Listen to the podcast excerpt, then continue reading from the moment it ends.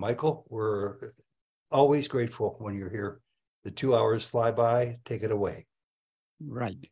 Okay. Do you want to read the first question to make it a little easier for me? Yeah. First question is Dear Michael, my question uh, who's this from? Robert H. Is there a Robert H here? Not always are people here, but they see the recording. That's another thing you who are new should know that uh, uh, several weeks after this uh, program today, Michael puts up the recordings on YouTube under his name, right, Michael? Michael James? Uh, no, it goes under the name of Sri Ramana Teachings, is the name of the channel.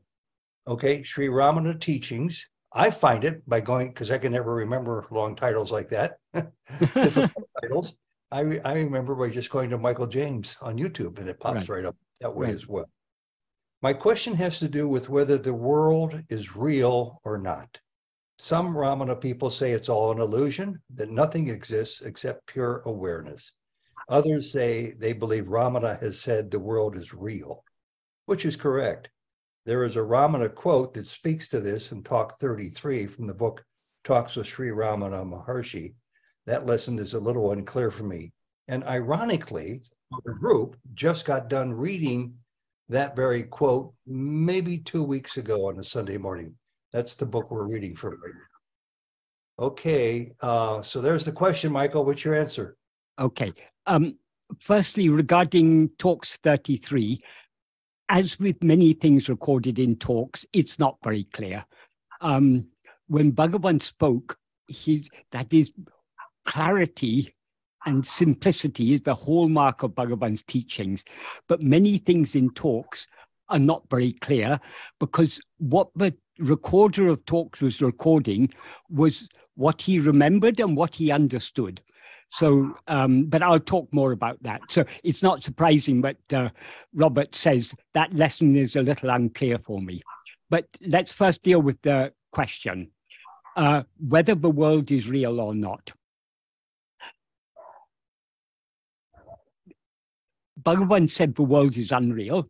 Also, in some contexts, he said the world is real. So the world is both real and unreal, but we need to understand the sense in which he says that. Just to illustrate it with an example, if you see a, uh, a rope and mistake it to be a snake, is the snake real or not? As a snake, it is unreal. As a rope, it is real.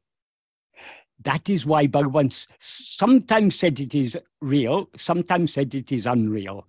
Um, the world as world is unreal. The world as its underlying substance, namely Brahman, our own real nature, is real. Um, that is what Bhagavan is, the gist of what Bhagavan is saying in Talk 33. And he said that on many occasions. But as I say, it's not very well recorded. Um, but let's go into this a little bit more deeply. When we talk about real, firstly, we need to understand what we mean by real. That is, the general supposition is that the world is real. That is what, what most people assume. It, it's what we naturally believe. But in, in, in Bhagavan's teachings and in uh, uh, Advaita philosophy more generally, what is meant by real and what is meant by unreal real means what actually exists. Unreal means what doesn't actually exist, even though it may seem to exist. So the, the snake doesn't actually exist. It seems to exist, but it doesn't actually exist. So it is unreal. But it seems to exist because of some underlying uh, ground. That underlying ground is the rope. It's the rope which we mistake to be a snake. So likewise for this world, there is underlying ground, an underlying substratum or substance that we see as this world. That is ourself. That is real. Ourself means what we actually are, not ourself as the person we take ourselves to be, but ourself as as we actually are. That is real. Um, and so with this un- understanding, but in this context, in the context of Bhagavan teaching, real means what actually exists, unreal means what doesn't actually exist, even if it seems to exist. So, with this understanding, what was the defining characteristics of what is real, according to Bhagavan? He gave three defining characteristics. Firstly, what is real must always exist. Because if something exists at one time and not at another time, as Bhagavan said, it doesn't actually exist, even when it seems to exist. There's a this this is a very um, deep philosophical point in Advaita. It is mentioned by Krishna in the Bhagavad Gita in chapter 2, uh, verse 16 of the Bhagavad Gita. Krishna says, There is no eh, um, there is no existence of what it doesn't exist, and there is no non existence of what does exist. So, what does that mean? If there's no existence, if there's no non existence of what exists, that means what exists must always exist. And if there's no um, existence of what doesn't exist, that means anything that exists for some time and not at another time doesn't actually exist.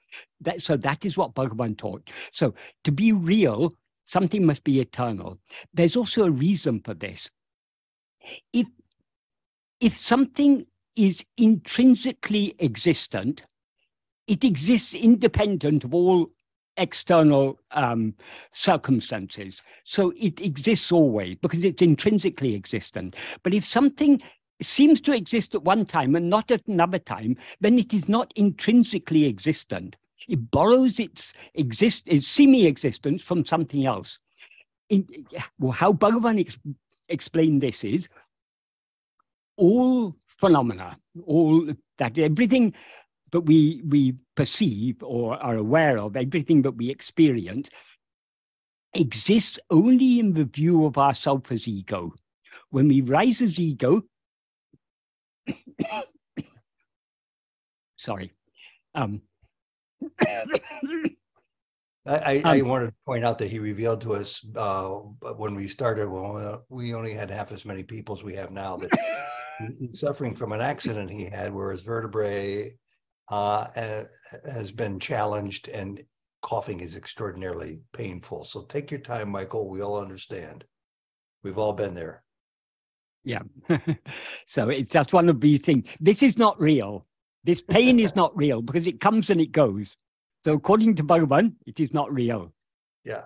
Um, that is, uh, I was explaining about why, um, oh, about what, about intrinsic existence. Uh, what Bhagavan explained about this is all objects of phenomena, in other words, everything other than ourself, exists in the view of ourself as ego. When we rise as ego in waking or dream, we see the appearance of other things. So, but, but the world, whether the world in this present state or in any dream, the world always seems to be real so long as we're experiencing it. Um, so, uh, but it seems real uh, because we have risen as ego. In sleep, when we don't rise as ego, we are not aware of anything other than our own being, I am.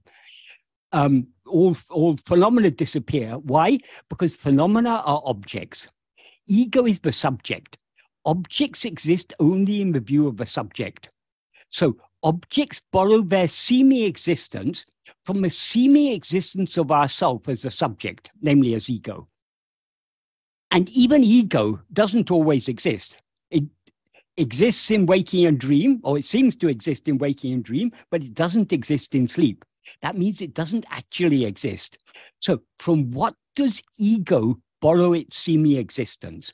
It borrows its semi existence from what is called sat chit. Sat chit means Sat is pure being, Chit is pure awareness, which are one and the same.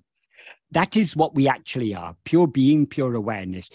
That is what we experience as I am. So, as ego, we are always aware of ourselves as I am. We're aware of ourselves as I am now in this uh, waking state. We're aware of ourselves as I am in uh, in dream, and we're aware of ourselves as I am in um, in sleep.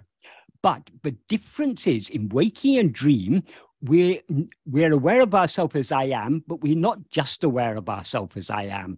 We're aware of ourselves as I am this body, I am this person. I am Michael or whoever, I'm Ted or who or Robert or whoever it may be. I we we identify ourselves with a person. A person means a body consisting of a, bo- a body that is it, it is said five sheaths. The five sheaths are the physical form of the body, the prana or the life that animates the body. In other words, all the physiological functions in the body the mind. In this context, mind means the grosser functions of the mind, the perceptions, memories, thoughts, feelings, emotions, and so on. Uh, that's the third one. The fourth one is intellect, the judging, discriminating, discerning um, element of the mind. And the fifth one, the subtlest of all, is the uh, what is called the Karana Sarira, the causal body. That is all our vasanas. Our, our vasanas means our inclinations, our volitional inclinations, our inclination to like this, dislike that, desire this, uh, be averse to that. These are uh, these are the uh, because these are the seeds that give rise to everything else. The the totality of all those vasanas is called the karana sarira, which means causal body, because it's the cause of everything else. So these five, um, mind, sorry, body, life, mind, intellect, and will, uh, these uh, uh, these five constitute the person we take ourselves to be. But ego is not any of these five. Ego is that which takes all these five to be itself. So as ego, we're aware of ourselves as I am this body, in which the term body includes all these five, uh, because we never experience a dead body as ourselves. It's always a living body. And we never experience a sleeping body as ourselves. It's always a body that seems to be awake. So the life is there in the body and the mind, intellect, and will are functioning in it. So we always experience these five together. Collectively, we experience them as, uh, as ourselves. I am sitting refers to the body. I am breathing refers to the prana, the life. I am thinking refers to the mind. I am judging refers to intellect. I like, I dislike, I want refers to the, the um, to the will. But all these five we experience collectively as ourselves. Um, we don't take ourselves to be five parts, though we, we these are five aspects of what we take ourselves to be. Um, so, as I say, as ego, we're always aware of ourselves as I am this body. So, but what we actually are, Satchit, the pure awareness, pure being, is aware of its, itself as nothing other than I am. When we rise as ego, we mix and conflate ourselves with a set of adjuncts, namely these five sheaths called body. Um, and it's only when we take ourselves to be this bo- body, but we are consequently aware of other things. So the world exists only in the view of ego. And e- so the world borrows its semi existence from the semi existence of ourself as ego. And ego borrows its existence from I am. That is, we, we cannot be aware of ourselves as I am Michael or I am Ted or I am Robert or I am anyone else without being aware of ourselves as I am. Awareness of ourselves as I am is awareness of our being. Awareness of ourselves as I am this or I am that is an identity. That there's a distinction. So the, the reality of ego is the pure awareness, the pure being I am. So that is the, the only thing that is ever existing, because it exists and shines in all the three states. So that alone is real. That is why in uh, Nan Yar, who am I? Bhagavan says in the seventh paragraph, he begins the seventh paragraph by saying, uh, Yatatamai uladu atmasurupam andre. That means what actually exists is only atmaswarupa. Atmaswarupa, atma means oneself, Swarupa means the real nature. So the real nature of ourself, in other words, our own real nature, what we actually are, that alone is what actually exists. Um, and the nature of that is just pure, is such a pure being, pure awareness. And it's ever ever shining, ever experienced as I am, as our own being.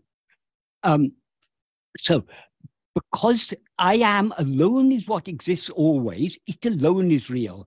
But the subject, namely ego, and all the objects, namely all the phenomena, they the phenomena derive the objects derive their semi-existence from the semi-existence of ego. Ego derives its semi-existence from the real existence of ourself as we actually are.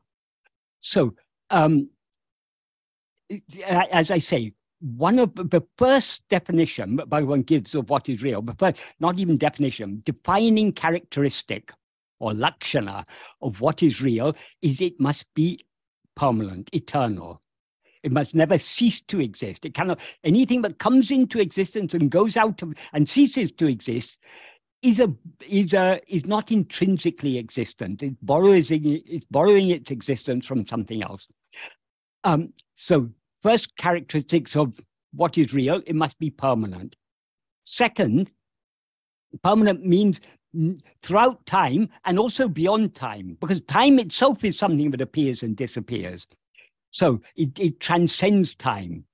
Um, and being that which transcends time, it's immanent in all times. So, first characteristic is eternal. Second is unchanging, because anything that changes is one thing at one time and another thing at another time. Some few years hence, uh, before, but, sorry, a few years uh, previously, we were small children. And as small children, our bodies were small, not fully developed. Our minds were uh, the things that interested us, the things that um, that we knew were very limited compared to what we in, uh, what we know now.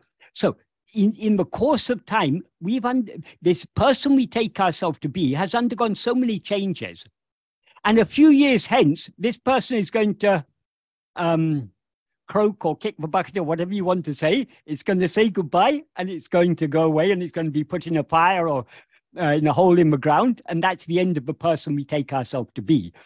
So this is not what we actually are. So the, this anything that undergoes change is impermanent because at one time we were children. We are no longer children. So our state, our existence as a child has now ceased to exist. Now we exist as an adult. So both our existence as a child and our existence as an adult is unreal. And now we are we we exist as I am this body.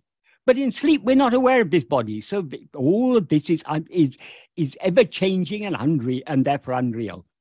And the third and most important of the three characteristics of what is real is what is called in Sanskrit Swayam Prakasa. Swayam Prakasa means self shining. That means it, what is real must know itself by its own light of awareness. It, it shouldn't depend upon anything else, either to know it or to enable it to know itself. So, um, eternal, unchanging, and self shining. These are the three characteristics of what is real. Is there anything in this world that is eternal, unchanging, or self shining? No.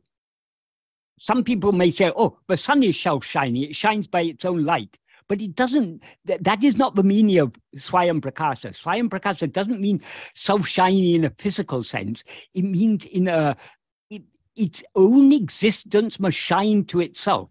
The sun doesn't know its existence. but sun doesn't know I am shining. The sun is, is just a, a physical object. It has no awareness. In fact, all no physical things have awareness. Now we we because we take ourselves to be a body, we think this body is aware. But this and this mind is aware, but actually they're all objects. They are not aware of their own existence. What is aware of this body and what is aware of the mind is ego, that which uh, identifies itself with these. So, because we identify ourselves with the body and mind, the body and mind seem to us to be aware. But actually, it's not the body and mind that are aware, it's we who are aware. So, uh, physical things, in fact, all objects are, are jada, they are devoid of awareness. um, ego is a mixture of what is um, of, of awareness and what is not aware, because ego is the false awareness. I am this body. The I am portion is the awareness, the awareness of our own existence. The the uh, the body is just an is is insentient. It, it is devoid of awareness. Um, so uh, the world as world, as a as a as a collection of many objects, it's unreal. Because the truth is, one of the fundamental principles of Advaita, in fact, one of the fundamental principles of Vedanta, in the Upanishads, it said, Ekam eva advitiyam, one only without a second. This is the foundational principle of Advaita. So there's what actually exists is only one thing. But then, how to explain all this multiplicity? We see a world full of so many different objects trees and uh, oceans and roads and cars and houses and mountains and all sorts of things that constitute this world. It's a, it's a collection, it's a multitude of phenomena constitute the world. So, this, the, our experience of this world seems to contradict the truth of Advaita. How can you say there's only one thing when we see there are so obviously so many things? So the answer from Advaita is it is all an appearance, a, an illusory appearance, a false appearance. It's not real. It just appears to be so. And Bhagavan, that is the, the, the classical answer of Advaita. Bhagavan, because Bhagavan's teachings are extremely practical, Bhagavan goes one step further. He says, yes, all this is just an illusory appearance. But to whom does it appear? It appears only to us as ego. It's only when we rise as ego that this world seems to exist. So the, the basis for the, for the appearance of the world is our rising as ego.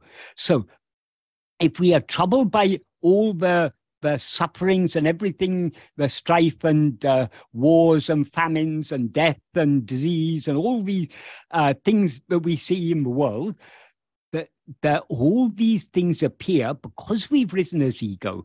So the, the, the, the root cause of all our problems is our rising as ego. This is what Bhagavan has taught us. So, and ego is what? Ego is a false awareness of ourself. As ego, we're aware of ourselves as I am, but not just I am. We're aware of ourselves as I am this body.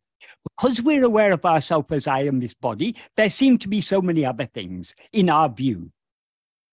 So um, the, the, the ego is a false awareness of ourselves, an awareness of ourselves as something other than what we actually are. So how can we get rid of this ego, this false awareness? Only by correct awareness, by knowing ourselves as we actually are. In other words, by knowing who am I. This is why Bhagavan's teaching is to investigate and know who am I. To investigate ourselves by looking deep within ourselves to see what we actually are, to see beyond all these adjuncts, these um, the outer layers that we take ourselves to be, to see deep into our being, to see ourselves as we actually are. That is the aim of Bhagavan's teachings. So, why does Bhagavan say the world is unreal? Is it just some some hypothetical philosophy? No, it has a practical significance because so long as we take all this multiplicity to be real, our mind will be going out after it. So we need to be willing to accept, but what is real is only ourselves. Since what we are all seeking is happiness, happiness cannot lie in what is unreal, in what is transient. Supposing you think um, happiness lies in accumulating a lot of money or uh, gaining name and fame or being particularly good at some sport or in some intellectual activity or being very learned. People seek happiness in so many different things, but all these things are transient. Even if you amass all the wealth in the world, all the name and fame, all the political power, all the learning, and whatever you, you want, supposing you accumulate it all, what's going to happen when you die? You're going to have to say goodbye to it all. So it's all transient. So we need to recognize this. But if we if we are serious about being happy, we shouldn't look for happiness in ephemeral things. We should look for happiness in that which is eternal. And what is eternal is only our own being. So there's a very good reason. It's a practice that is all of Bhagavan's teachings are practical. So there's a practical reason why Bhagavan says this world is unreal. Why then does he sometimes say it's real? Because what we are seeing as this world is only ourselves. When we are dreaming, for example, we see a whole world. What is that? What is the world we see? It, it is the dreaming mind is seeing itself as the dream world. The, the, the world has no existence independent of the mind. Likewise, this world has no in, existence independent of ourselves. So the, the world borrows its semi existence from ego, the, the knower of the world. And ego borrows its semi existence from Atmaswarupa, our own real nature. So ultimately, what everything is, is only Atmaswarupa. What seems now to us to be a world full of so many different objects and events and time and space and all these things, this is all nothing but ourself. So if we know ourselves as we actually are, then what we now see as a world of many objects, we will see as ourself the one pure Satchit. So as Satchit, as pure being, pure awareness, this world is real. As something other than ourself, it is unreal. So that is why Bhagavan sometimes, I mean, generally Bhagavan said the world is unreal. But in some context, he said it is real. What he meant by saying it is real is not that the, the, the names and forms are real, not that all the objects are real, but that the underlying reality is the underlying substratum is real. Just like it's like saying the the the rope, sorry, the snake is unreal as a snake, it is real as a rope. Um, so this is why Bhagavan sometimes says it's an illusion, sometimes says it is uh, it is real. So, but this is where it's very important to understand the basic principles of Bhagavan's teachings, because then things that may at first seem contradictory, we will then see in the understand in the proper context, and we will understand how, in what sense the world is uh, real and in what sense it is unreal. Um, regarding this passage of talks, this uh, passage, uh, this uh, section 33 in talks, um, nowadays in recent editions they call it talk, but it was originally just it was they were just section numbers, but now they they call them talks. I mean each, each section they call a talk. Um, there are many things here that aren't clear. Um, but just to illustrate how this is definitely not exactly what Bhagavan say, said, because it is recorded here as if Bhagavan said, they say that the reflected uh, adhyasika reality admits of degrees, which are named Vyavaharika Satya. Vyavaharika Satya means the transactional reality. In other words, our day to day reality.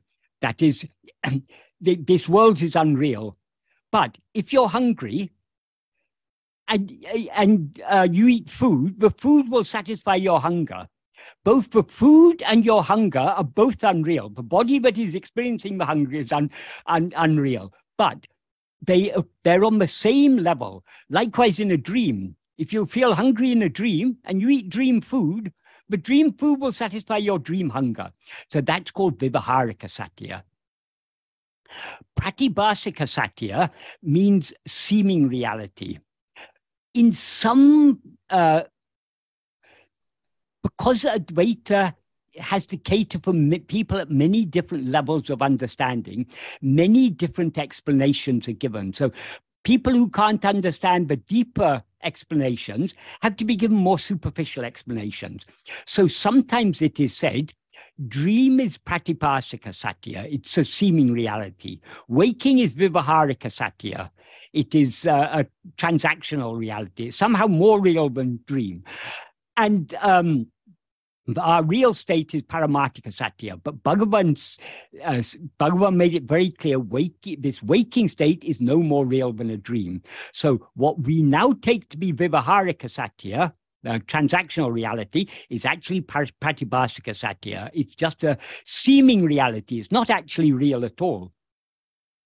And then the third one listed here is uh, Paramarthika Satya. Paramarthika Satya means the ultimate truth.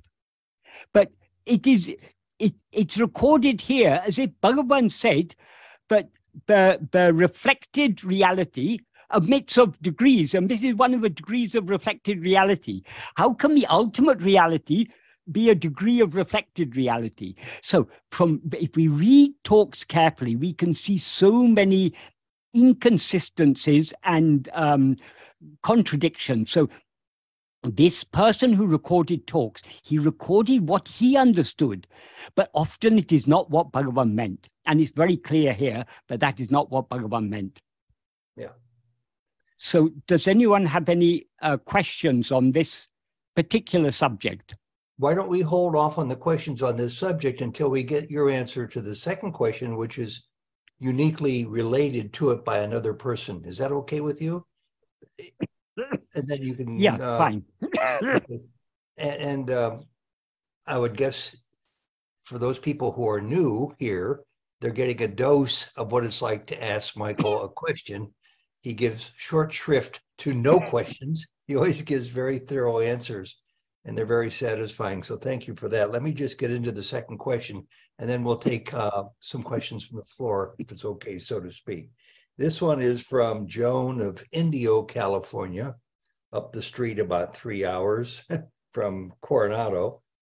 Michael, I cannot find it, and it's very much related to it. So there'll be some overlapping here. Michael, I cannot find a satisfactory answer to this question. Can you help me? I understand the concept that no world exists. There is no mind, there are no people, there are no thoughts that are real, just emptiness and that in that void there is only eternal awareness. Here's my question In that perfect, timeless awareness, where does Maya, where does illusion, the dream of human life, come from? How does it spring up? And why would it ever arise? What purpose is served by the dream? And a PS question here on the way out, Michael. Is this the most difficult Ramana belief to accept for any of us that life is illusory. This world seems to exist. All the all this Maya seems to exist in whose view? It seems to exist only in the view of ourself as ego. So Bhagavan said, what is called Maya is actually nothing but ego. So um, the the question, where does Maya uh, uh, come in. Maya is ego. That is why is ego why is ego called Maya? Maya is a Sanskrit word, but means um, it's generally translated as illusory or delusion or whatever.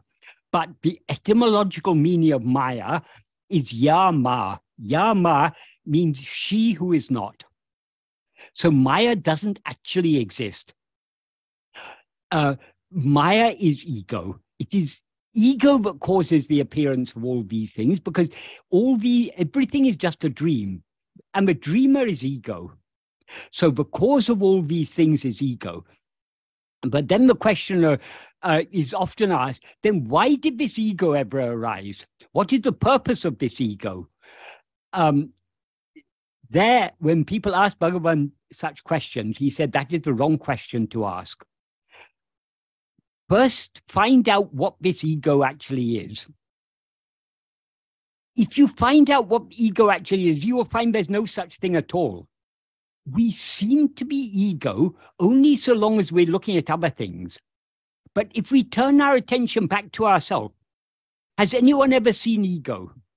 Has anyone ever found such a thing called ego? So sometimes Bhagavan used to say, first you find that this ego and bring it to me, and then we can find out uh, how it came into existence, why it came into existence, what its purpose is. But first, you have to find it. And if we look for it, it will disappear because we seem, ego is, is just a, a seeming existence. We seem to be ego so long as we are attending to things other than ourselves. To the extent to which we turn our attention back on ourselves, ego subsides and dissolves back into its source. And eventually, we see there's no such thing as ego at all. When you see a um, see a, a rope and mistake it to be a snake, you mistake it to be a snake because you haven't looked at it carefully enough. If you look at it carefully enough, what will you see? Oh, it's not a snake, it's a rope. It's only a rope. Then, the, so the, the, the metaphorically speaking, we can say the way to kill that snake is to look at it carefully. Because if you look at it carefully, you'll find there's no such thing at all. Likewise with ego. But many people misunderstand this. They say, oh, uh, uh, uh, Ramana Maharshi has said there's no such thing as ego. Then we shouldn't worry about this ego. They they don't. Have, we need to have a, a clear and comprehensive understanding of Bhagavan teaching. Bhagavan says ego is ultimately not real. But ego is the cause for everything else, because it's only in the view of ourself as ego that all other things uh, seem to exist. So, so long as we are aware of body and world and all these things, we who are aware of these things are ego. But we seem to be ego because we're looking at those other things instead of looking at ourselves. If we look at ourselves, this ego will disappear. So the reason why Bhagavan said asking why or how or uh, for what purpose is like asking, uh, how was the son of a barren woman born? Why was the son of a barren woman born? What's the purpose of the son of a barren woman? All such questions are meaningless for the simple reason that the, the son of a barren woman is a logical impossibility. If a woman is barren, she, that means she has no sons or daughters. If, if she has a son or daughter, then she's not barren. So the son of a barren woman is like a square circle or a circular square. They, they're, it, it's a contradictory concept. So this, this ego and world is ultimately as unreal as the son of a barren woman. It just doesn't exist. Now it's the, the son of a barren woman cannot even seem to exist, but ego does seem to exist until we investigate it. So asking uh, how does it come into existence? Why does it come into existence? Is like asking, how was the son of a barren woman born? Um, uh, uh, um, uh, why was the son of a barren woman born? First, we need to examine the very concept of the son of a barren woman. If we consider the concept, then it'll be clear any questions you ask are meaningless because there's no such thing as the son of a barren woman. So the only useful question to ask about this ego is who am I or what am I? Asking, uh, how did I rise as ego? Why did I rise as ego? Is, we, we are giving a undue reality to ego. We are assuming that ego actually exists. First, we need to. That's why Bhagavan used to say, in his own joking way, he used to say, First, you find this ego and bring it to me. Then we can consider all these other questions. Because he knows very well no one has ever, no one could ever find ego because ego is not an object. Ego is the subject. And we seem to be the subject only so long as we're looking at other things. We look at ourselves, we will recognize ourselves to be pure awareness. That is why Bhagavan's teachings are all focused on this practice, this simple practice of self investigation, turning our attention back to ourselves to see what we actually are. Um, and regarding this uh, question, finally, is this the most difficult Ramana belief to accept for any of us illusory beings? Um, some people just can't accept these uh, such uh, ideas. Even um, many among Bhagavan's uh, devotees, they really don't pay attention to Bhagavan's teaching. They don't pay close attention. For them, Bhagavan is God. They believe if they if they worship God, if they worship Bhagavan, He will bless them. He will take care of all their needs of their family, of everything. So they they worship Him as a God. But if we want to be truly benefited I mean, of course, such people are benefited by Bhagavan. Bhagavan is God. There's no doubt about it. But um, uh, that is not the real benefit. More than God, Bhagavan is Guru. The function of Guru is greater than the function of God. The function of God is to fulfill all our prayers and to take care of us and everything. The function of Guru is to put an end to the whole problem, the root cause of the problem, which is ego. So Bhagavan is first and foremost uh, Guru. And if we are ready to take Bhagavan as Guru, that means we have to follow his teachings. And we cannot follow his teachings unless we're willing to accept them. If we're not willing to accept them, Bhagavan will never force. That's why many times when people question Bhagavan, the answers he gives are not his pure teachings. Because if, if he sees that someone is not ready to accept his pure teachings, he's not going to insist that they should accept. So he will say things in a way, uh, yes, the world is real and it's also unreal. Um, he, he, will, he will put it in a way to satisfy them because he knows they're not ready to uh, swallow the bitter medicine. But if we are serious about following Bhagavan's teachings, it's not actually difficult for us to accept that all this is a dream. Because there's nothing that we experience in this waking state but we don't experience in, but we couldn't experience in a dream.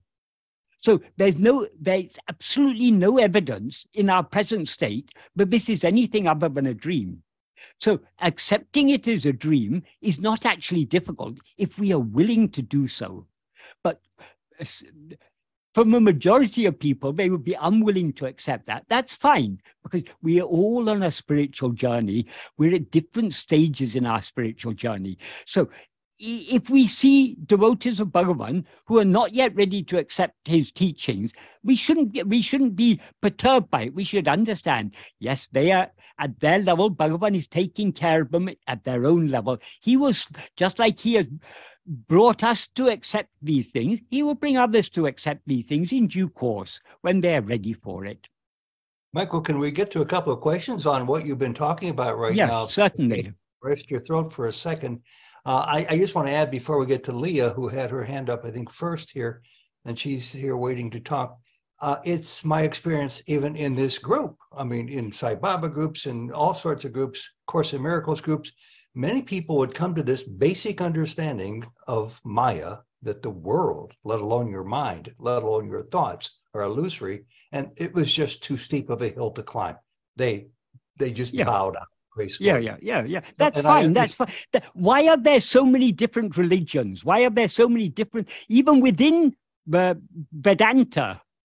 There are so many different forms of Vedanta because it's suited to people at different levels of spiritual development. Why are there so many different forms of Christianity, of Islam, of Buddhism, of all these religions, because not everyone is ready to accept the same things. Some people are deeper in following their uh, particular path, other people are more superficial. Yeah. And it's, it's just only... the nature of things. But that doesn't mean that we are all progressing, we're all on a journey. And it can take a while. It's taken me. It can take a while. And take a while means it can take many, many lives. illusory lifetimes. Yes. Yeah. Yeah. Okay, exactly. Exactly. Leah. Leah. Uh, what's on your mind? Uh, thanks, Ted, and um, just thanks for the meeting, and um, Michael, thanks for the opportunity to be able to ask the question. Um, as I was asking the question, um, predictably so, you answered it, and hmm. um, so I realize who's asking and I should probably just stop right there, and that could be the end of any further. well, There's no harm in asking if you think I, I, it may get bring some further clarification. The the the I'm compelled to ask them what the hell is the point of all of this this life right. and and excuse the language but but it, you know so I get the letter of the law I understand there's yeah. no the the rational mind what this whatever blah blah blah. I'm not going to get yeah. caught up in the the semantics. Yeah. Of course you know the, the, it would be great to have a nice experience. I, I i there's no selling me on this. I'm i'm crossed i'm past the i got placed over the threshold where yeah. i have no choice now but to live this way. Yeah. So ramana's way i have no choice. But what the hell do i do now okay. Um, Firstly, let us let us not give priority to questions like why or what is the purpose or any of these things. There's a nice story told by Buddha.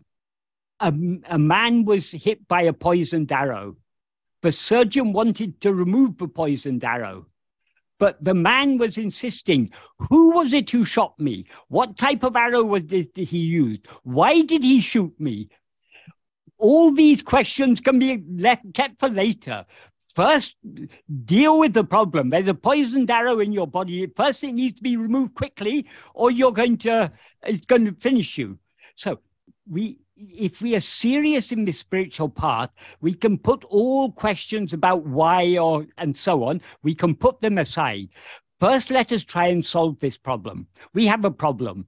Now we take ourselves to be a person. And as a person, we have so many limitations. And we, we all know embodied existence is imperfect.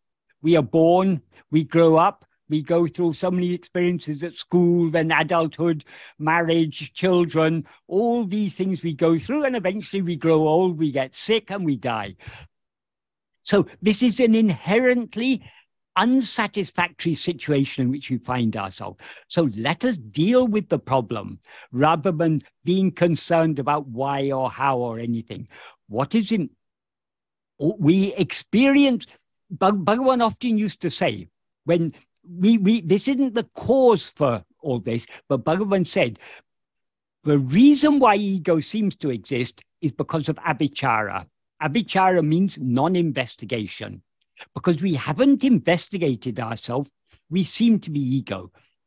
That, of course, doesn't mean, but avichara is the cause for the rising of ego, because who who is it who is not investigating themselves. It is ego. So the, the non investigation cannot be the cause. But why ego is sustained, why ego is still here now, is because we haven't investigated it keenly enough. So the solution is to investigate ourselves. All other um, uh, philosophical question can wait. Otherwise, we can go on endlessly discussing. This is how philosophy becomes extremely complex. Bhagavan's philosophy is very simple because Bhagavan focused on solving the problem. He firstly he had diagnosed what is the root cause. A, that is, a good doctor will not be satisfied merely with treating the symptoms. But a really good doctor will find out the root cause of the problem and will uh, treat that root cause. So Bhagavan has identified the root cause of all problems is our rising as ego. And because ego is a false awareness of ourselves, the solution, the antidote for this poison called ego is self knowledge, knowing ourselves as we actually are. And we can know ourselves as we actually are only by investigating ourselves. Is that a satisfactory answer or not? I'm entertained that you asked me that. Yes, of course. yes. Of Some course. people Thank are you. satisfied. If they're serious in the following this path, they're satisfied by such. Some people are not satisfied. They'll go on and on and on asking. And there's no end to even Bhagavan cannot satisfy such people because there's no there's no satisfactory answer to why or how. Because well, just like there's I'm no satisfactory answer to why or how the son of a barren woman was born yeah no um i i realize that intellect and and um self-knowledge avails me nothing hmm. you know that that that intellect only... is useful but we need to use mm-hmm. our intellect wisely mm-hmm. that is intellect is the ability to discern to distinguish we need to distinguish what is useful to do and what is not useful so even um, for... we need to use our intellect to understand the wise way of using our intellect. Many people have brilliant intellects, but they use it for all sorts of unnecessary things. So it, intellect is important yeah. because it, with intellect comes understanding. We need to understand. How can we follow this path if we don't understand it? But we need to we need to keep our intellect in check. We need to use our intellect for what is useful.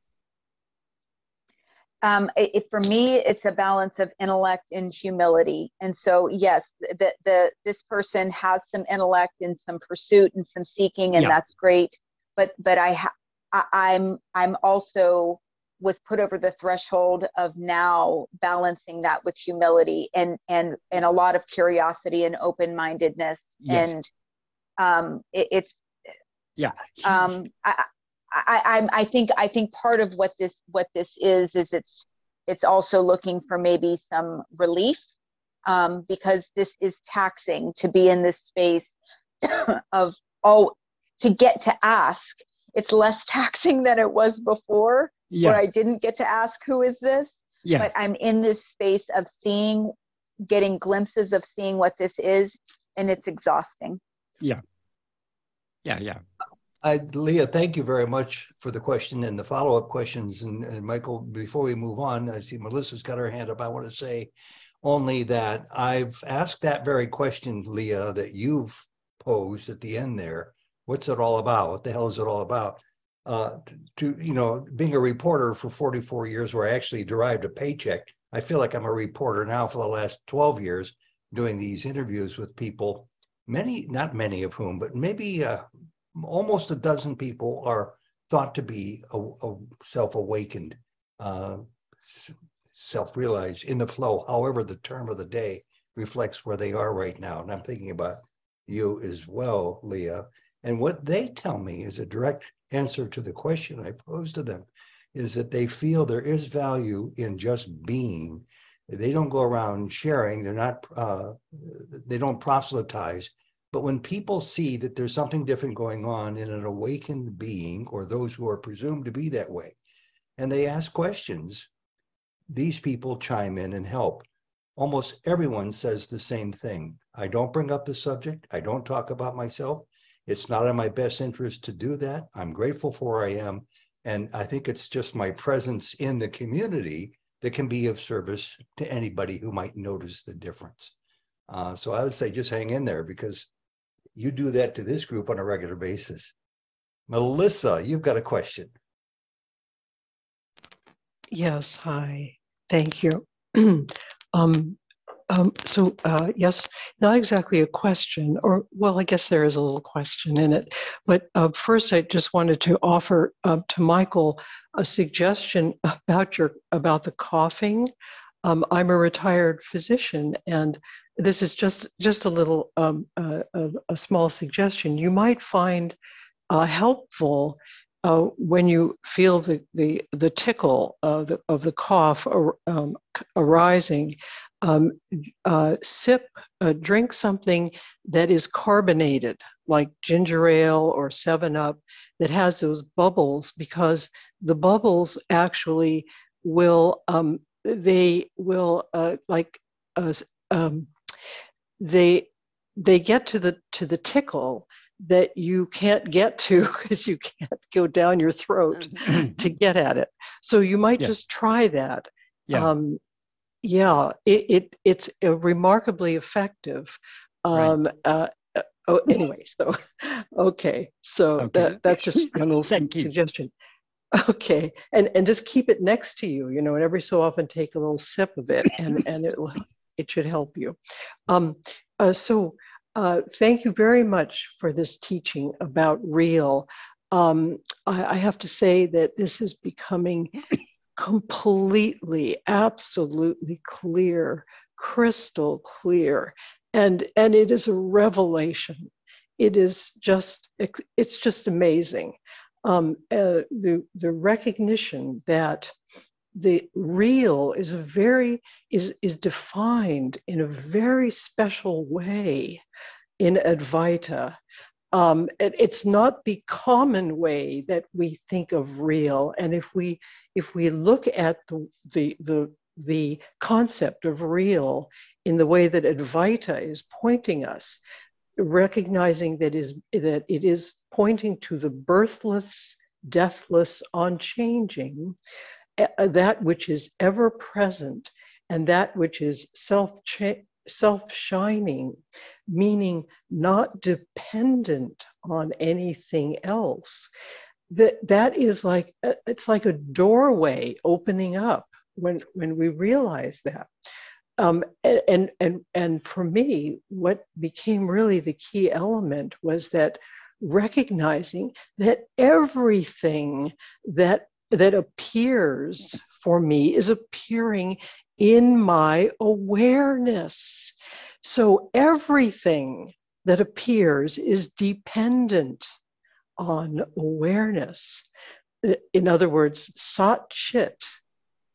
And of course, it's, it's dependent on being. I, I mean, there has to be a being. There has to be, yes, yes. There has to be. Put this into a question for Michael. Uh, well, uh, okay. So, so, um, it, uh, so the the the being of awareness it, everything is dependent on that and when we and when we know that then suddenly it, everything shifts it's a whole it's a whole different reality that we are seeing so this is this is um this is it's just a small question. It doesn't it almost doesn't matter. Um but um my my my current um uh Karuna Guru, um, uh, my my teacher, who has helped me to to recognize this truth, these truths, or this truth, I should say, um, has suggested that that th- what we see in a dream, in a sleeping dream, shall we say, what we see in a sleeping dream, or you might say in a hallucination or in a delirium, you know, which I, as a retired physician, I know what those are. Um, what we see in that is a kind of a dream within a dream. So our waking, our waking appearance is a dream. It, it is not as real as Sat Chit because it de- is dependent on Sat Chit for its reality. It borrows from Sat Chit for its reality. But the sleeping dream or the hallucination or the delusion is a dream within a dream. So it's at, at, an even less real, so to speak. It's you might say that there are many levels of reality. There is the the the waking dream, which is which is not totally real, and then there is there is the sleeping dream, which is an even lower level of reality, so to speak. It is even less real. And, and the highest level of reality that we can know, at least as far as we know, is, is what is pointed to as Sat Chit, the, the awareness being that we really are. Melissa, we so, need a question because that's my question. That was my question. So yeah, that, that all I'm asking then of Michael right. is, can we say then that the sleeping dream is even less real than the waking dream, which is, of course, less real than awareness being Sat Chit. That's um, question. According to Bhagavan, this present dream is as unreal as any other dream. There is no distinction in reality between that, that is, and even to talk of different levels of reality, there is only one thing that is actually real. All the other things that are called this Vyavaharika Satya, Pratibhasika Satya, these are not real at all. They are just seeming what seems to be real. Um, uh, well, but it, it, let me let me clarify. Uh, so thank you. I, I I I I know that, and I understand that. The the the reason why it may be confusing sometimes to people is because um, the waking dream, the waking the waking dream that we have, seems to have more, shall we say, persistence it has more continuity you know when we when we wake from a sleeping dream we wake up to pretty much the same waking appearance day after day after day after day after day. So that becomes confusing. Um, then people say, well, how could it not be real? Because it seems to persist day after day after day after day after day. But to think of it as a, as, as having, whereas you can't go back, you know, when you fall asleep again, you can't go back to the same dream that you were in the night before. So, in that sense, the sleeping dream has even less reality because of the less persistence than the waking Let's dream. let uh, Michael answer. He was in the middle of answering the question. so let's Sure, him- but I just wanted to, Yeah, to I. I, I understand what you're saying, but Bhagavan said about this, this seems to be the case from the perspective of the waking state. But when we are dreaming, we it seems to us that we're awake. And what what what gives us the sense of continuity in this state? Because we have memories. We remember what happened yesterday. We remember what happened last year. We remember what happened 10 years ago. Of course, as further back, the memories get uh, uh, less and less clear, but we remember back as far as our childhood. When you are dreaming, you can also remember your childhood. You can also remember what you did yesterday. So the, the memory is what gives the sense of continuity that the, the same memories persist in the wake in the dream state. Of course, some dreams were a little bit befuddled, but generally speaking, the same memories we remember uh, in a dream. If someone asks you, What school did you go to? Which Y- yes, middle yes, school did you go to? You will remember all those things. And you'll say There's one your, other your thing. answer. Ru- ru- um, yes, thank you, thank you, um, Michael. Yes, that I, I do see what you're pointing to. There's Mukta, one We're other. going to go on to Mukta right now because Oh, we. wait, wait, there, there's just one other aspect to Okay, this. make it brief, There's- please.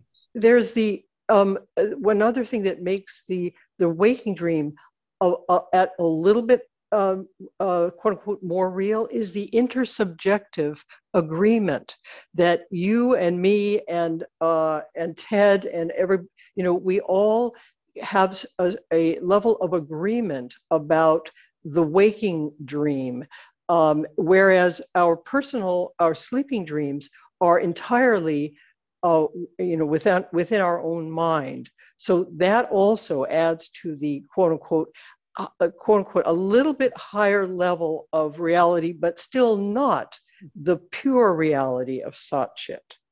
But the same intersubjective um, confirmation we find in dream. If you ask people in a dream, are you seeing this? Do you see this world when I'm asleep? They'll say yes. So you can derive exactly the same confirmation from the people in your dream that you derive from the people in this dream. So this again, Bhag- Bhagavan, all these things have been um, have been discussed, and Bhagavan points out that all whatever you may say, we can point out the same thing in dream. There is there That's is interesting. okay. no no Yes, yes, I see what you're saying. it, Um, it is don't true, interrupt but from the Melissa. Please don't perspective of this waking state, this seems to be more real than the dreams we have at night. But if we were having this conversation in a dream, who knows? Maybe we're having this conversation. Um, maybe we've gone asleep and we're having this conversation in the, in our dream at night. It, but, but exactly the same things we would be saying. I would be saying the same things. You would be saying the same things. Ted would be saying the same things. Moxie is new, and I want to welcome you. And Mukta, I'm going to get to you after we get to Moxie because he has an interesting question that he sent to me not so long ago. And it's on the list there, Michael. It has to do with Bodhisattva. And Moxie, I wanted to know if you want to ask the question yourself of Michael. Uh, that's all right. If you if you want to read it, that's fine. Okay, I'll read it quick. And the concept of bodhisattva, and for those of you who aren't quite familiar with it, uh, the person postpones their own liberation and purposely chooses to reincarnate for the benefit of helping others. Uh, is the concept of bodhisattva, um, is it something that reconciles with Bhagavan's teachings? While the compassionate intention is appealing, it seems to me, Moxie says, that it would require maintaining at least some ego to pull this off. Whereas my understanding is that Bhagavan said one's own self realization, the end of ego is the greatest help one can give others. Michael. Uh, Moxie, I think you have to some extent answered your own question. Um, yeah, I think you that is the way you frame the question. It's clear that you understand the answer at least to some extent. Um, this concept of bodhisattva, it is a it is a nice religious belief. um, there are so many beliefs in religion, but in different religions. Every religion has its own particular um, uh, characteristic set of beliefs. This bodhisattva belief is a very central belief in Tibetan Buddhism.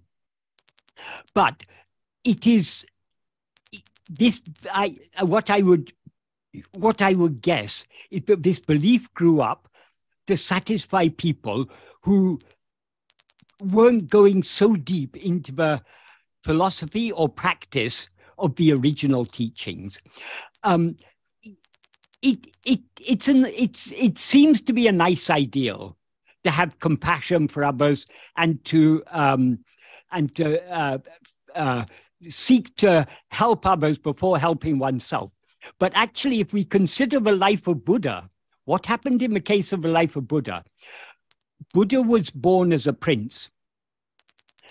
When he was very young, uh, his father consulted some astrologers about the future of his son.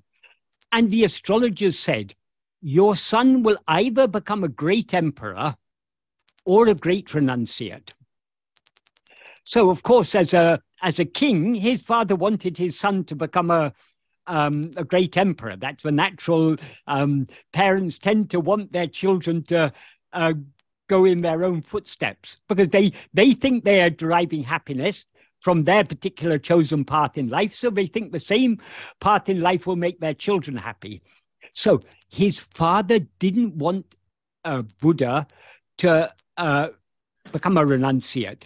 So he tried to protect him from ed- from all things that would give him the uh, inclination to become a renunciate. So basically, he gave him he arranged his life in such a way that all he was uh, shielded from all forms of suffering, even seeing suffering. So he grew up to a, a, young man, or young, probably in those days as a teenager. He would have been married to um, uh, a, a, girl a few years younger than him. She was probably uh, the, the daughter of a neighboring king, so probably a princess. And they got married and they had a child. Um, and one day, Buddha uh, wanted to see the outside world. So he called his charioteer uh, to take him out uh, to see the outside world. And when he went out in his chariot, he saw people who were sick.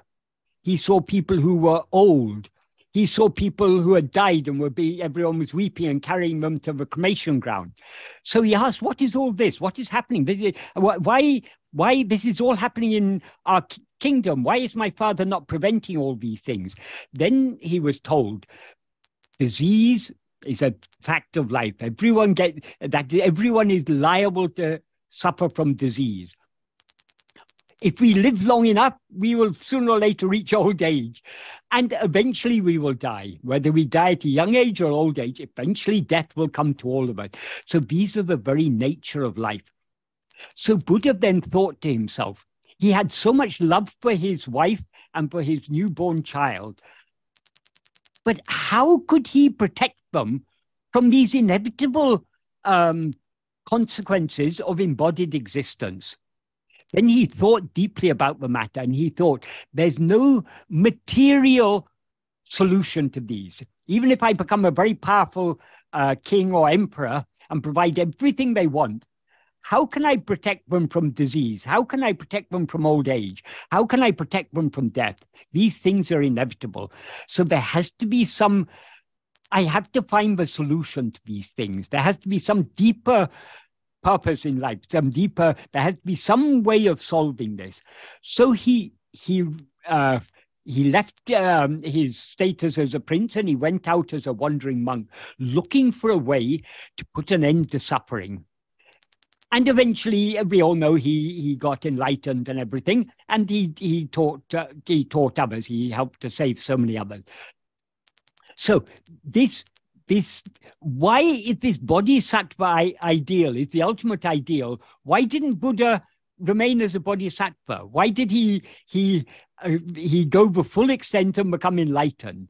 So this shows this is this is this is what happens in religion. Beliefs build up over time so this is not the deepest um, teaching I, we, as you say, we we can understand the compassionate intent, and we can that in, com, compassionate intent is appealing. Um, bodhisattva means one with a pure mind, pure uh, intellect, or uh, who sees things clearly. But if we really see things clearly, that itself is the death of ego. And um, if we view it in the light of Bhagavan's teachings, why does Bhagavan say our own self realization is the greatest help we can give to others? Because according to Bhagavan, this whole life is just a dream. If you see suffering in a dream, if you see wars, if you see pandemics, if you see um, people suffering from disease or poverty, you see a world full of injustice with some people with billions of dollars and other people with um, with nothing. People who struggle to um, make ends meet to feed their family to heat their homes in the winter and so on and so forth which is the reality even in even in the so-called advanced society advanced economies of the western world. So many people are suffering from poverty um, maybe not as severe as in other parts of the world, but there's still poverty in the midst of so much wealth. So we see that that is, is the nature of life. This, all these injustices and so on, it's all part of this dream. So in, in a dream, if you see all these things, naturally you feel compassionate when you see people being bombed by a foreign country, when you see people not having enough to buy food for their children, when you see people uh, suffering from cancer or some pandemic or whatever it is, we naturally feel compassion. We naturally feel for we we it hurts us to see other people suffering. This is the natural condition of anyone with a with a at least a moderate degree of purity of mind, you feel compassionate for others. It's natural. So, what in a dream, if you see all so much suffering, what is the greatest good you can do? If you see people who are hungry, you may be able to offer them food. If you see people who are sick, you may be able to take them to hospital and help to, to, to have them treated or whatever. But there are so many problems in the world. How can you solve all these problems? There is a simple solution, Bhagavan says. Since all this is a dream, it all exists only in the view of the dreamer. So if you, the dreamer who is seeing all this, wake up, that is the greatest good you can do to the world. Because when you wake up, that means not wake up just from a dream, but wake up from the underlying ignorance that gives rise to the dream. The ignorance called ego. Ego itself is ignorant because it's a false awareness. I am this body. I am this person. So if if we eradicate ego, then the ego is the dreamer. So when dreamer goes, the dream goes. When, when the dreamer ceases to exist, the dream, all dreams will also cease to exist. The very possibility of a dream will cease to exist in the absence of dreamer. So as Bhagavan said, our own self realization, the eradication of our own ego, that is the greatest good we can do to the world. We can solve all the problems of the world simply by knowing ourselves as we actually are. Does that mean to stand by and do nothing then? No, of course. If someone, if you're walking down the street and you see a person who's hungry and you've got food, you you give them food. That is, there's no wrong in in oh, not, not only that, but there's so many ways we can help others. Supposing someone comes to you in distress, sometimes just listening to a person, giving, uh, lending a sympathetic ear, um, that can help people. There's so many ways in which we can help people, but these helps are all very trivial. Of course, when we're going outwards and we see others suffering, we, we should do what we can, but it shouldn't be the aim of our life. Because if it's the aim of our life, we are just perpetuating the dream. The, the real solution is to wake up from a dream. So as one awakens, Moxie, is that the satisfactory answer? I, I think it is. I mean, I think you've just yes. answer. yeah, thank you. I think I was trying to reconcile things that just are not reconcilable. Yeah, but not. And we shouldn't. We shouldn't we shouldn't be um, perturbed by these things because it's natural in every religion. There's, there are different levels of belief suited to people at different levels of spiritual maturity. So this bodhisattva idea, it's a very nice idea at a certain level. Um, and it, it's a, it's very much it's such a it's such an intricate part of the Tibetan Buddhist culture. They revere those they consider to be bodhisattvas, those like Dalai Lama and other uh, uh, people they consider to be incarnate lamas and so on. That's all good. It's all it's all um, of course, those who are considered to be uh, bodhisattvas, those who are considered to be incarnations of uh, previous uh, great souls, they had to live up to that ideal. It doesn't always happen, unfortunately. That's the trouble with all these things. Um, we we often fail to live up to the ideals that we we profess to believe in, but so we have all due respect for the Tibetan Buddhist religion. There are many, many very nice features it has. It's, uh, it's a very nice culture in many ways, but it's not the deepest truth. Moxie, is that it, or do you have a follow up? No, that's it. Thank you so much. And thanks for coming. I hope you enjoy and come back from time to time to join us. Uh, and and uh, Michael's here every first Sunday of every month. I want to point out, Mukta, your patience is admirable What's your question for Michael? Give me one second. I typed it up and I'm just like, okay. okay. Um, it's uh, yeah. This question is definitely coming from an area of understanding because I do believe and I, I, I strongly that we're I'm not my body or thoughts or feelings and I'm that pure awareness and that is what everybody is. But the thing is when I discussed with a friend it came up that hey my purpose is just to because the question of purpose of life came up and i was like okay we, are we just here to just eat sleep uh, live work die you know? Um, and things like that. And that person's answer simply was hey I, i'm doing what i like to do and i'm here to experience life and things like that right? Um, so my question is is it enough we know that there is a witness in us which is there, which of course so many masters in the past have told. In, um, definitely, Ramana Maharishi has said that.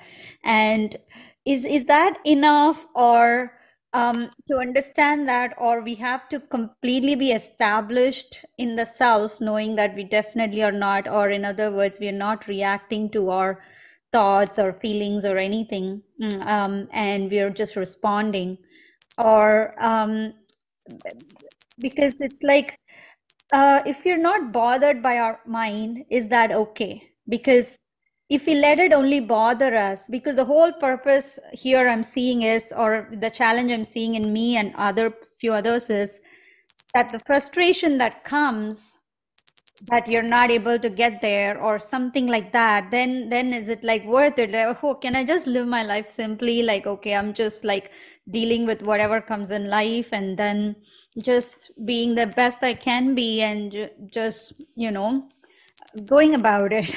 Because it, it's because the whole point looks like it's about being unreactive. And if you're being reactive to that hey it's not working or it's not why am i bothered by my mind and this and that the the thoughts that keep going on loop then there's no point right? Like the whole point we're doing the self inquiry is to be not bothered. In that case only it makes me think how about there are people who are living life with not accumulating impressions and not really being egoistic but they don't have the awareness of this knowledge or anything but simply they're just being that way. And i've seen people like that too. So um Victor, let's see what michael says to you. Okay um yes some people think that they're happy with their life, that they're content doing whatever they're doing. But it is because they haven't reflected deeply enough. If we think about it, the, this ego existence is a very unsatisfactory state. Because when we rise as ego, we're aware of ourselves as I am this body. So we are limiting ourselves within, we are limiting ourselves in space just about this um, five to six feet of body, and we're limiting ourselves in um, time, just to some 60, 70, 80, 90, 100 years. We don't know how long. Some For some people, it's only one or two years. So our, our life we know is, is, is spatially uh, limited, it is temporally limited. That is limited in time, it's limited in space. And the most of all, our real nature, as Bhagavan has, uh, has pointed out to us, our real nature is infinite happiness. But As this finite being that we now take ourselves to be, we cannot experience that infinite happiness. So, because we have seemingly separated ourselves from the infinite happiness that we actually are, nothing in this world satisfies us. Whatever we get, we want something more. Every movement of our mind, every effort we make is driven by this search for happiness. If we were truly content, we wouldn't even feel inclined to think anything. Just let things happen as they're meant to happen. It wouldn't be concern us at all. But of course, we're all concerned because I am this body. So since I'm this body, I need food, I need clothing, I need shelter. When I have injury, I need to go to hospital. I need medicines, I need this, I need that. Oh, we are taking so much care of this person, but we take ourselves to be because we experience this person as I. That is, if we are honest with our experience, what is our experience? I am this body. We know from from thinking carefully about Bhagavan teachings, we know this is not the case. We are not, this body is not what we actually are. But our experience is, I am this body. So this is an extremely unsatisfactory state. Dissatisfaction is the very nature of ego. Dissatisfaction is what is called in Sanskrit dukkha. Sukha means satisfaction. Dukkha means dissatisfaction. That is why all the great sages have said, Buddha and so many others have said, the nature of embodied existence is dukkha. That is, it is, we are all dissatisfied. We are all seeking something. Every movement of our mind is a search for happiness in something other than ourselves. So, those who who don't think deeply about these things, they may think they're living a happy life. But then one day, what's going to happen? A doctor will tell them they've got cancer, or a doctor will tell them that their husband or wife or their children or their parents have cancer, or some uh, they're going to be bereaved. That is, we we live in a fool's paradise if we think this life is all going hunky dory. But if, there is not a single soul in this world, whether human or non human, who lives a content, a perfectly contented, happy life. We may sometimes lull ourselves into a, a, a belief that we are happy and contented, but that's very fleeting happiness and con- a, a little upset in our life. And then we again recognize the unsatisfactory nature of, of embodied existence. So we have to use our judgment. Those who wish to live in the fool's paradise, let them. We, we, we shouldn't disturb others.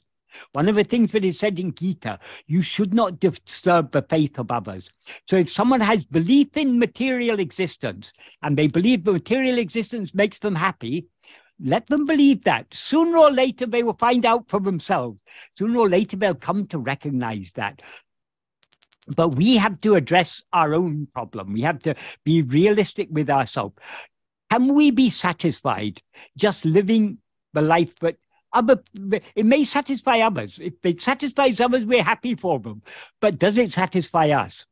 Are you are you satisfied with your present condition? Ask yourself. You don't have to answer to me, but you have to ask yourself. If you're not satisfied, then we need to go deeper. And ultimately, what is the root cause of all dissatisfaction is our rising as ego. So, how to put an end to this rising of ego? So, that's why following Bhagavan's path, that is the wise option. Not everyone is going to take this option. We shouldn't be concerned because they're not, if they don't, if this path doesn't appeal to them, that means they're not yet ready for it. So Bhagavan is infinitely patient. He he bides his time, uh, but he's doing his work slowly, slowly preparing us. So once we are drawn to Bhagavan, we are drawn to Bhagavan because we recognize the unsatisfactory nature of this life. We try, we are seeking something deeper. How Sorry. deep we go is up mm-hmm. to us. Sorry that we have to decide for ourselves.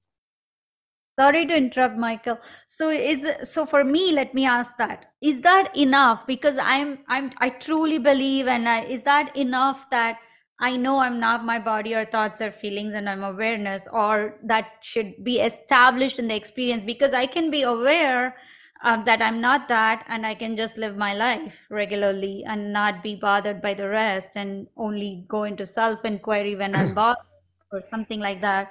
Or does it make sense what I'm trying to ask? It, it makes sense, but do you really know you are not the body? You understand that you are not the body because you've read Bhagavan's teaching, but your experience is still I am the body. Where are you? You are in a certain place. You're sitting on a chair. You're looking at a you that is our whole life is centered around this identification of ourself with this body.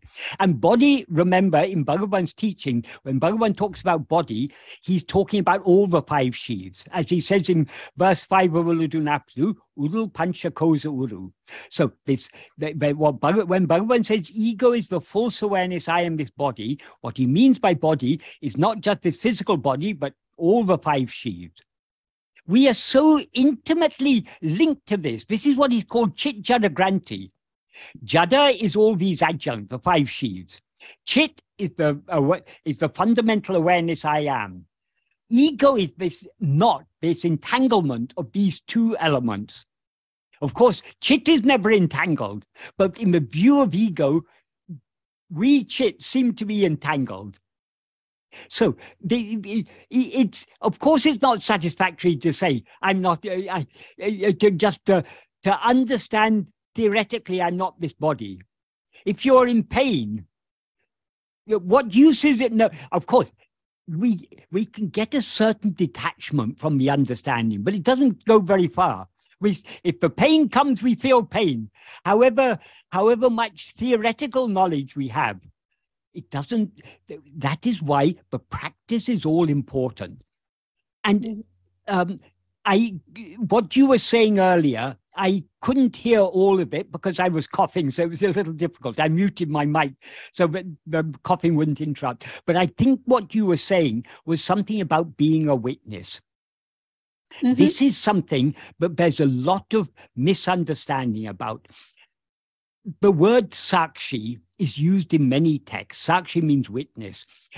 Bhagavan clarified the word sakshi is to be understood in two senses. And we need to understand from the context which sense the word sakshi is being used. The, the, the general meaning of sakshi, witness, sakshi means witness, the general meaning of sakshi is that which knows. In that sense, ego is the sakshi. That which knows all these other things is ego. However, it's rather confusingly in some texts, Brahman or our real nature is referred to as Sarvasakshi, the witness of all, or as Jiva Sakshi, the witness of Jiva. How is that to be understood? Bhagavan said, in that sense, Sakshi means sannidhi. In other words, witness means presence because it's not that Brahman is knowing this everything or Brahman is know, knowing the jiva. Brahman does know everything because when it is said Brahman knows everything, what it means is Brahman knows itself, the only thing. It doesn't know all this multiplicity. All this multiplicity exists only in the view of ego. Which is why Bhagavan says in verse 13 of Ulladu Narpadu, Nanabam jnanam ajnanamam. Knowledge of multiplicity is ignorance. So what knows multiplicity is only ego. So if by witness you mean that which knows all this, it is ego. We are witnessing all these things all the time.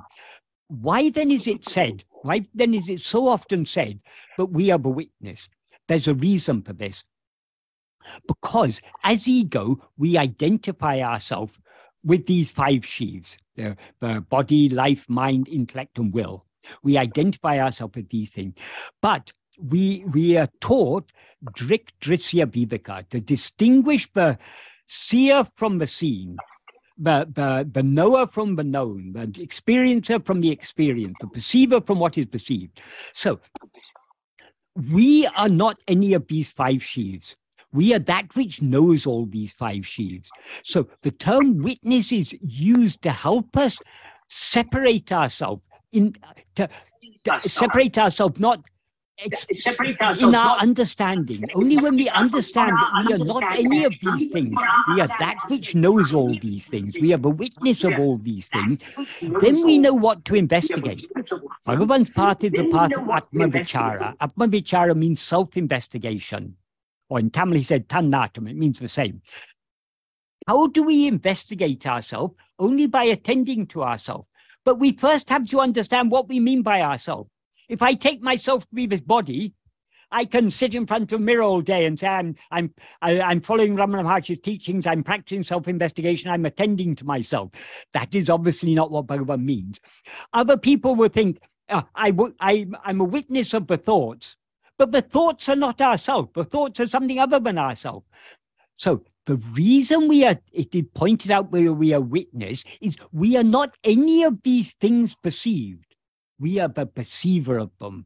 So what we need to investigate is ourself as the perceiver, not ourself as any of these things. So the, the, this is the big problem with Advaita and why Bhagavan, it was necessary for Bhagavan to come because the practical implication of Advaita has over time been lost and forgotten. Nobody really knows. You, you can listen to lectures on, on Advaita from very learned uh, uh, pundits and san, uh, sannyasis and so on. They can talk for years and years and years, but do they clearly point out the practice? Whereas Bhagavan's teachings are all centered on the practice. The practice is attending to ourselves. By attending to ourselves, our attention is withdrawn from other things. This is the practice. But many people think because it is said that we have a witness, so I'm witnessing everything. Therefore, this is like vipassana meditation in Buddhism. You're, you're witnessing all this, um, all that's happening. You're witnessing the breath. You're witnessing the sensations in the body. You're witnessing the thoughts in the mind.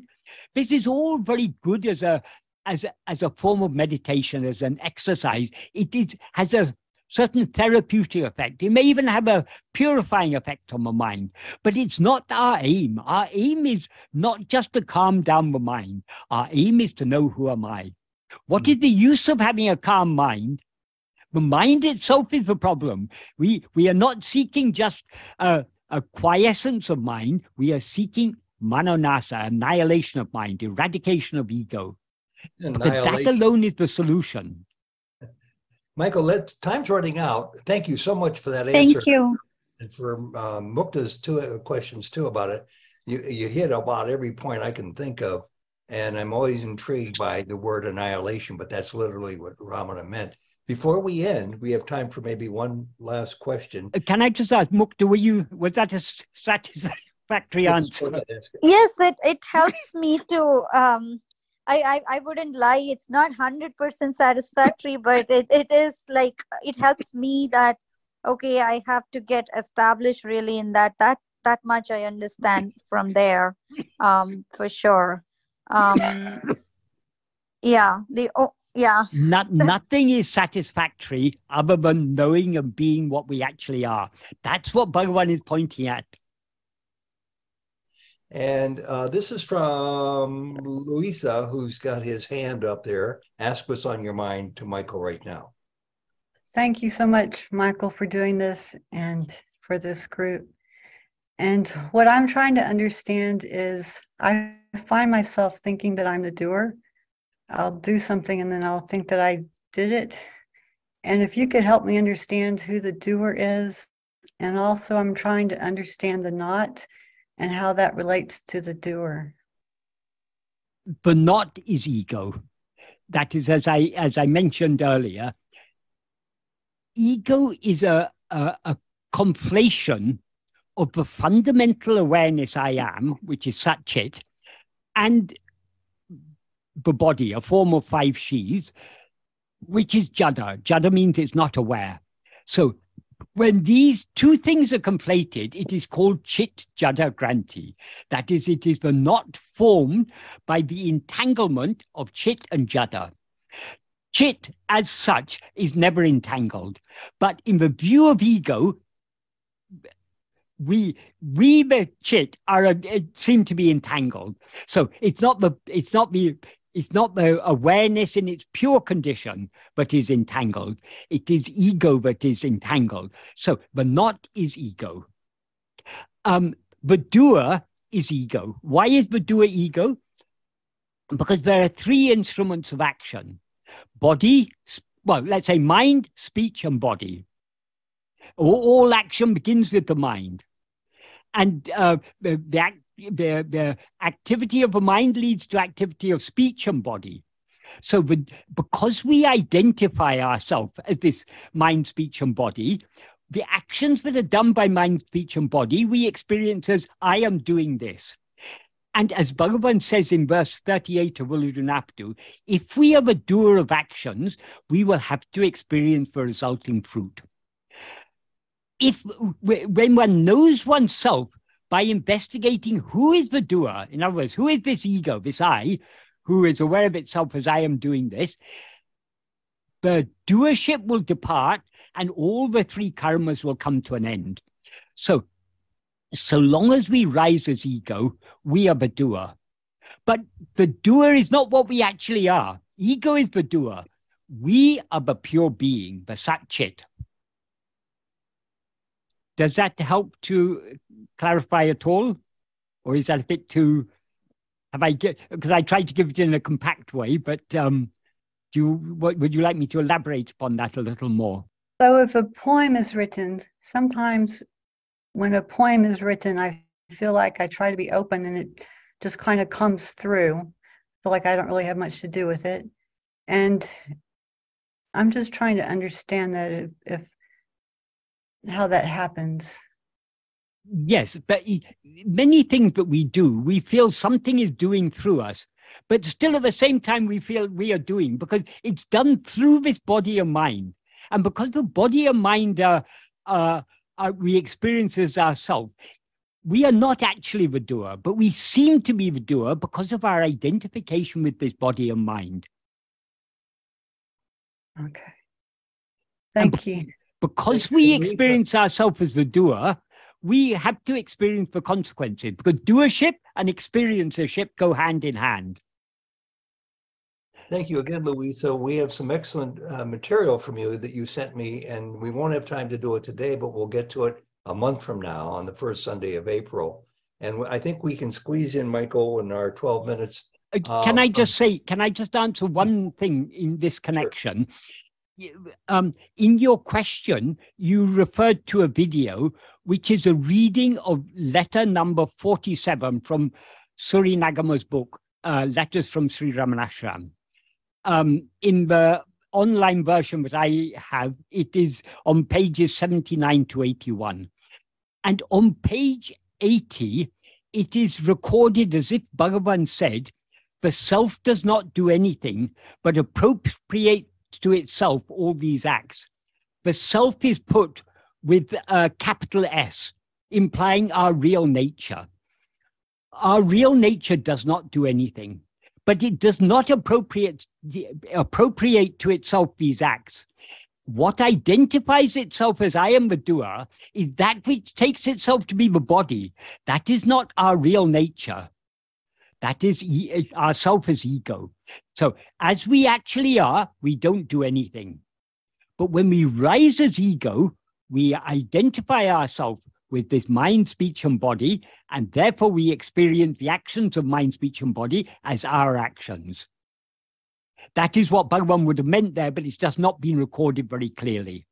Mm-hmm. And that's part of the problem, which you talked about earlier. The translations, it might not just be. It's, the it's partly the translation, it's partly the understanding of the recorder. Right, that's what I was getting at. Yeah, that can happen anytime we read yeah. anything about Ramana, yeah, yeah. except Ramana's own words. Most of these books though Bhagavan was speaking mostly in Tamil and a little bit in Telugu or Malayalam, most of the talks um, uh, day by day, Maharshi's Gospel, were all recorded in English. Um, Maharshi's Gospel was the only one that came out in Bhagavan's lifetime and was simultaneously translated back into Tamil uh, the original language in which Bhagavan said it. But even that, it's a nice book, Maharshi's Gospel. It's a very useful book. There's a lot of useful ideas.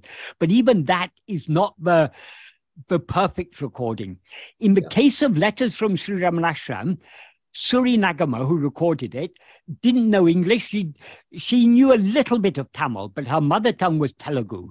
So she she followed what was happening in the hall. She talked to Bhagavan in Telugu, and Bhagavan replied to her in Telugu. Um, and she recorded in Telugu and sent the letters to her brother. Her brother later translated into English. Mhm. So we don't know to what extent it's her brother's translation, to what extent it's her recording. But um, so it's not exactly what Bhagavan said. So Yeah. all these books, there's a lot of useful things in these books, but we have to read them all, take them all with a pinch of salt. We need to try to, we, we need to understand Bhagavan's the, the basic principles of Bhagavan's teachings, which we can find in his own works, works like Nan Yar, who am I?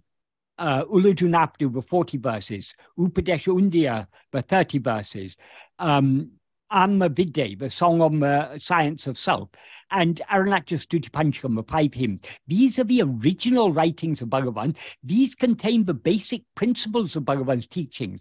If we if we absorb and assimilate these basic principles, then we can read books like talks and other books, such books, and we can we can sort out the the grain from the chaff. Mm-hmm. That's great. And he was alive in my lifetime. In 1950, he died, Ramana. So Yeah, yeah. it wasn't that many years ago. Raised as some here might have been, as I was a Christian, we're used to the con- conflicts in the language of the Bible, of the New Testament from the apostles. And uh, it, the argument can go on endlessly. Uh, let's try to squeeze in Vish. If you promise to be short with your question, we'll try. Oh, to- yes. I'll try. answer. Yeah, I'll try my best. Am I, am I actually audible, uh, Pardon me? Ed? Am I, am I actually audible? Am I Yes, we can hear you. We can hear Oh, you. okay, great, great. Okay. Yeah. So, so the question I have is right. All of us have uh, questions about actually understanding the process, understanding all the aspects of his uh, teachings and so on.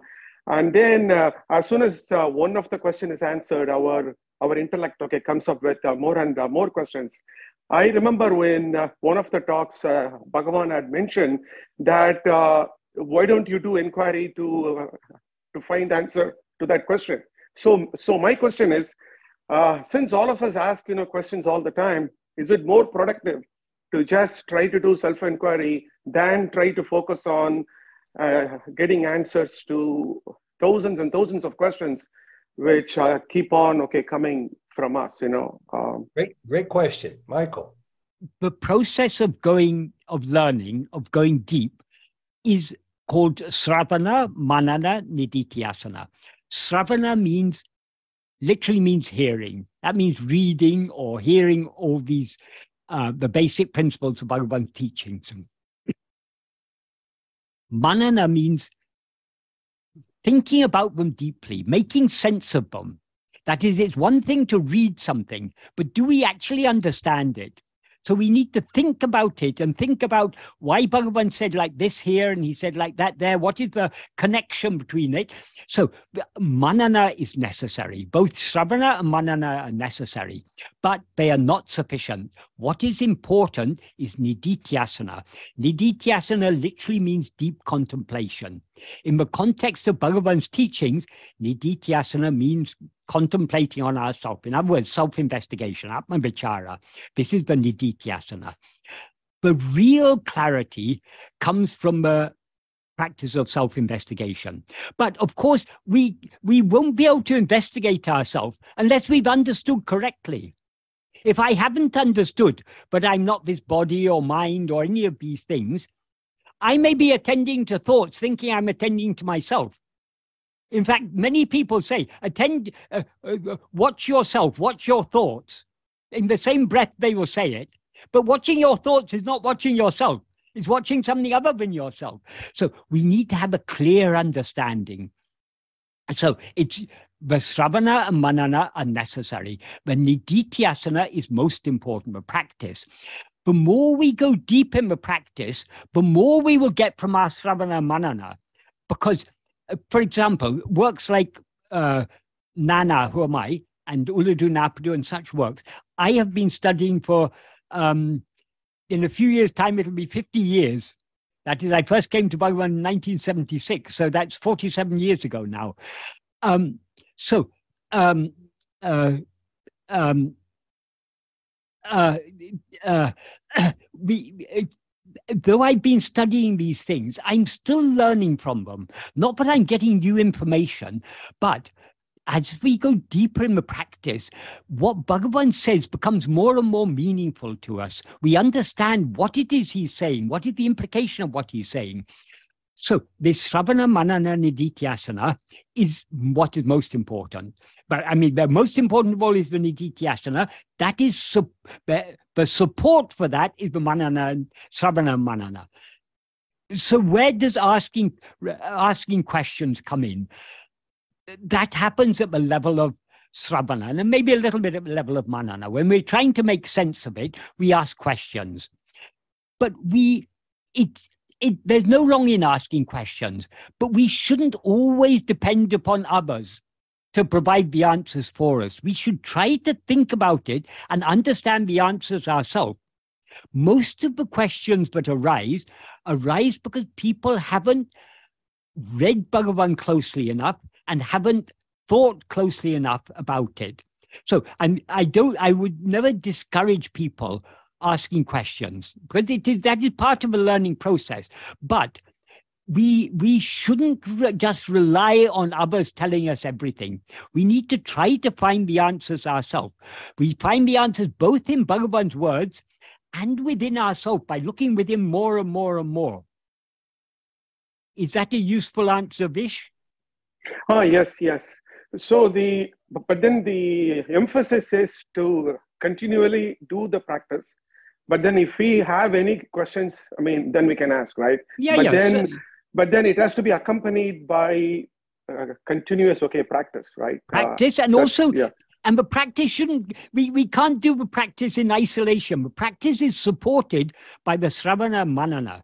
By often reading bhagavan's teachings it helps to clarify what is the practice and it helps to encourage us to put it into practice that is when there's so many interesting things to do why should i just be attending to myself? We need a lot of encouragement because the nature of the mind is to go outward seeking so many interesting things in this world.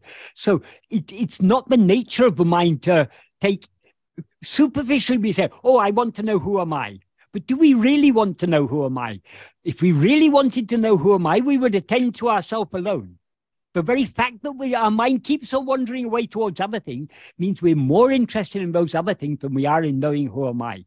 So Bhagavan's teachings are a great support. By often reading his teachings, thinking about his teaching, it encourages us uh, to go with him more and more and more. So we we shouldn't um, we shouldn't think that we've understood everything so we can we all we have to do is practice.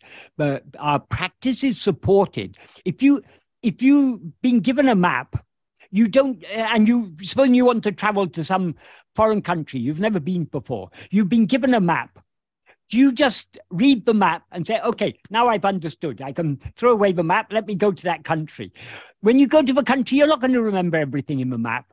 The map will not be so when you read the map it wasn't so meaningful to you. If you take the map along with you then when you travel you're going oh this is what this uh, sign here this means this forest this means that river this is what it looks like so the map becomes alive to us when we actually visit the place that is depicted on that map Bhagavan's teachings are like that.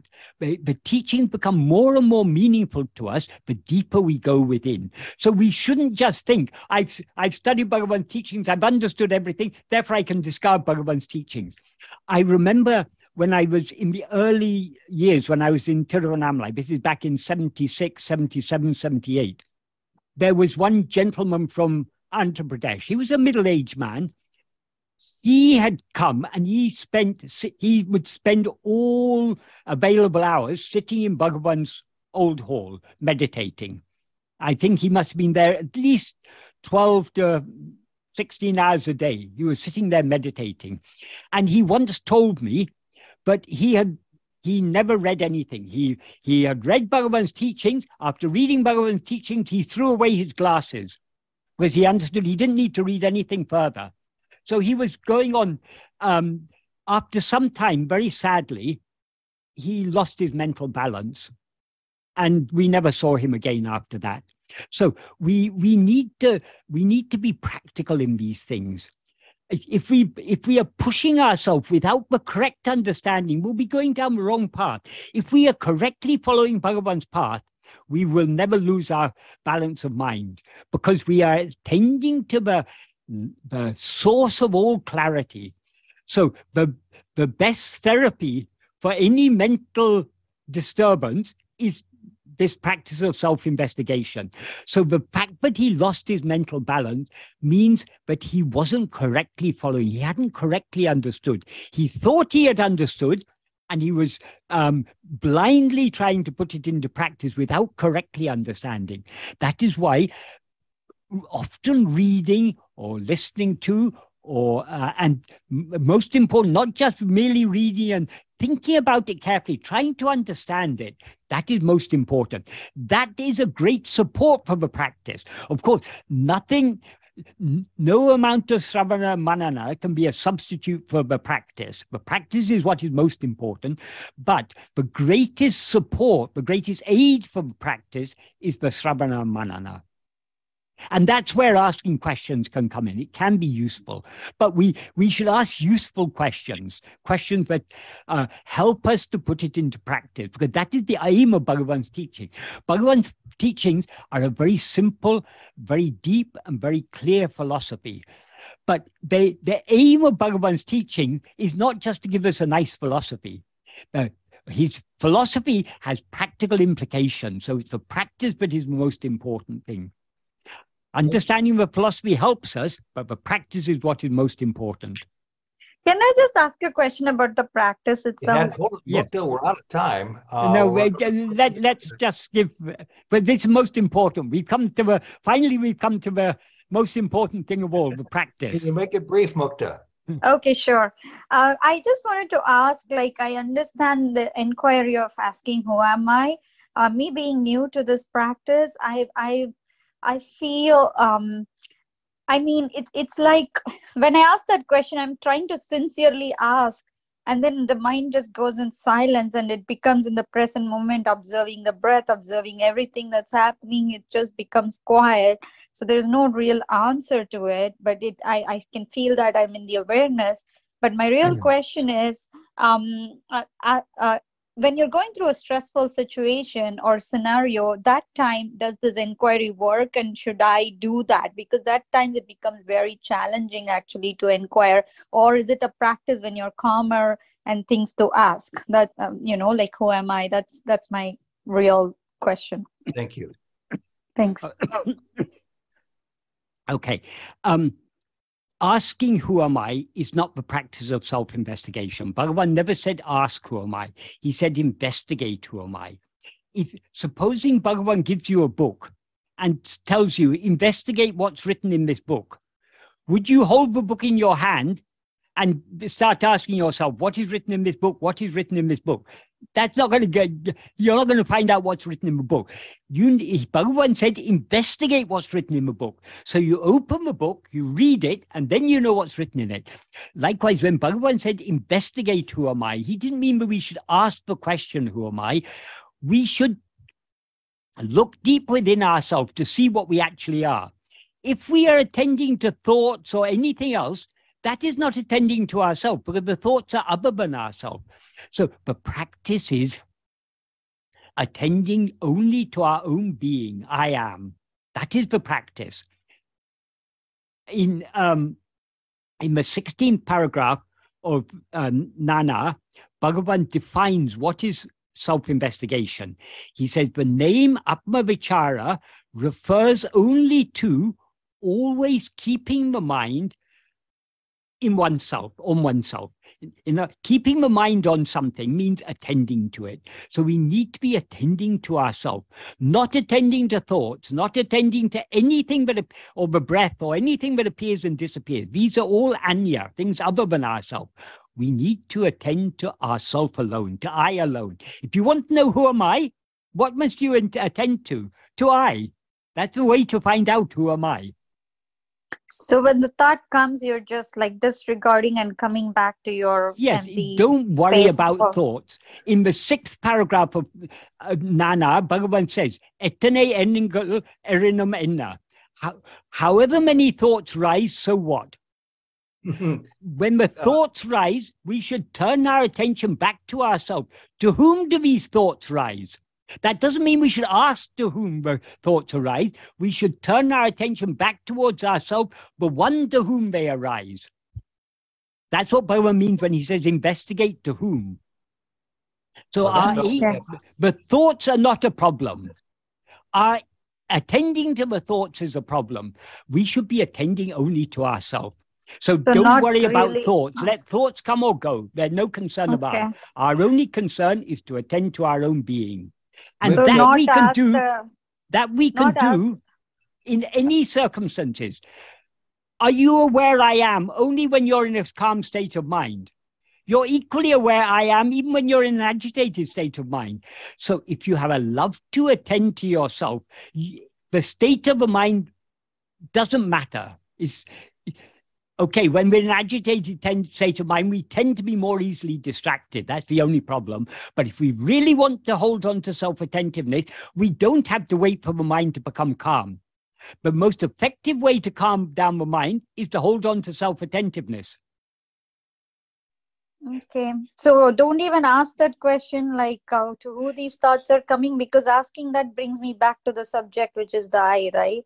There's no harm in asking the question, but asking the question is not the investigation. Asking the question, if it helps to remind us to turn our attention back to ourselves, by all means ask the question, but don't take the asking of the question to be the investigation.